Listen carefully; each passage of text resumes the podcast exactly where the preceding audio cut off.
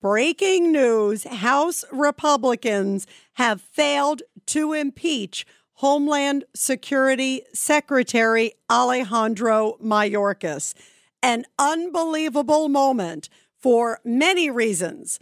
Obviously, there have been many issues with our wide open southern border, and you would have thought this would have been an easy vote.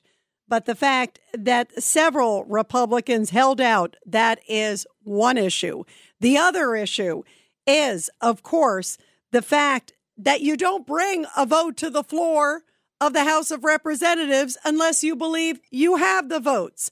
So there are a lot of mistakes made tonight because they said through committee last night that they were pushing it forward indicating that they had expected that they would be fine and they would have the votes. And so they put it forward, and it comes down to a dramatic 216 to 214. In other words, those who say they are against impeaching him win the day. And here's that historic moment. Let's play that moment that just happened a little bit ago. On this vote, the yeas are 214 and the nays are 216. The resolution is not adopted. You could hear the reaction. And the Republicans in the House of Representatives, that is shameful. You don't bring a vote that you don't expect to win. They didn't have to. Suddenly they made it sound like, oh gosh, okay, we're going to hurry up and do this vote. First, it was rush, rush, rush. And then it was wait, wait, wait. And then suddenly it was rush, rush, rush again.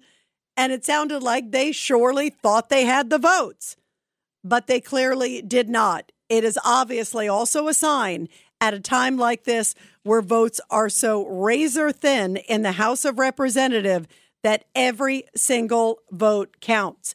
And of course, a number of different factors came into play. Uh, there was Representative Hal Rogers, Republican of Kentucky, came back uh, from a vote. So there's some issues with that. Um, there was also uh, Steve Scalise. He was the absentee vote in this case uh, because he is undergoing blood cancer treatments. So there's some things that are obviously out of people's control. But suddenly the vote, and you could hear it on the floor, there was just tremendous disappointment and tremendous frustration.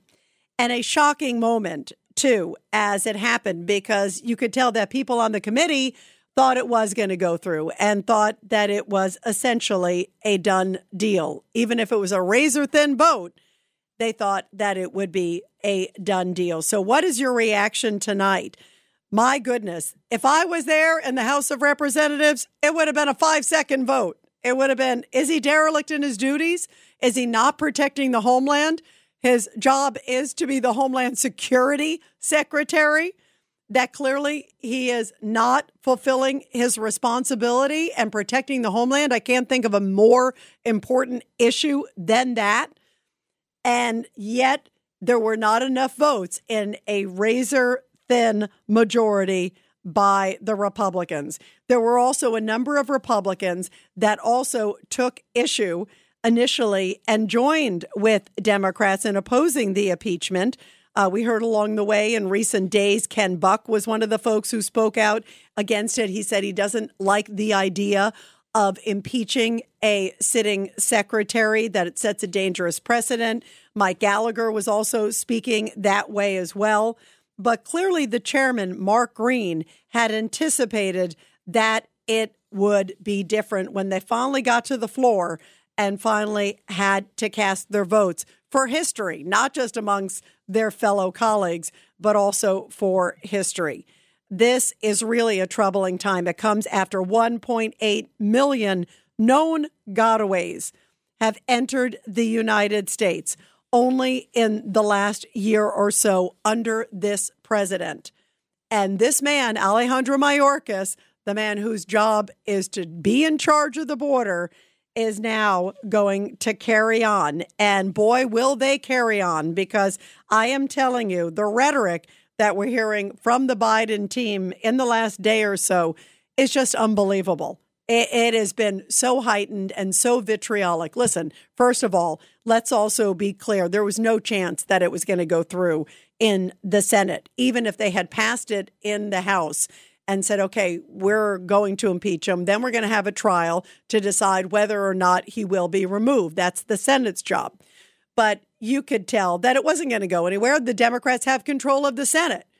But I still think that it was worthy of at least carrying through with that issue and actually carrying through with an impeachment of him. Even if the minute it got to the Senate, there may not have been, maybe there would have been a full blown hearing with a trial, with witnesses and so forth. And that could have been very compelling information to present, no doubt, to the American public, even if that's all it did.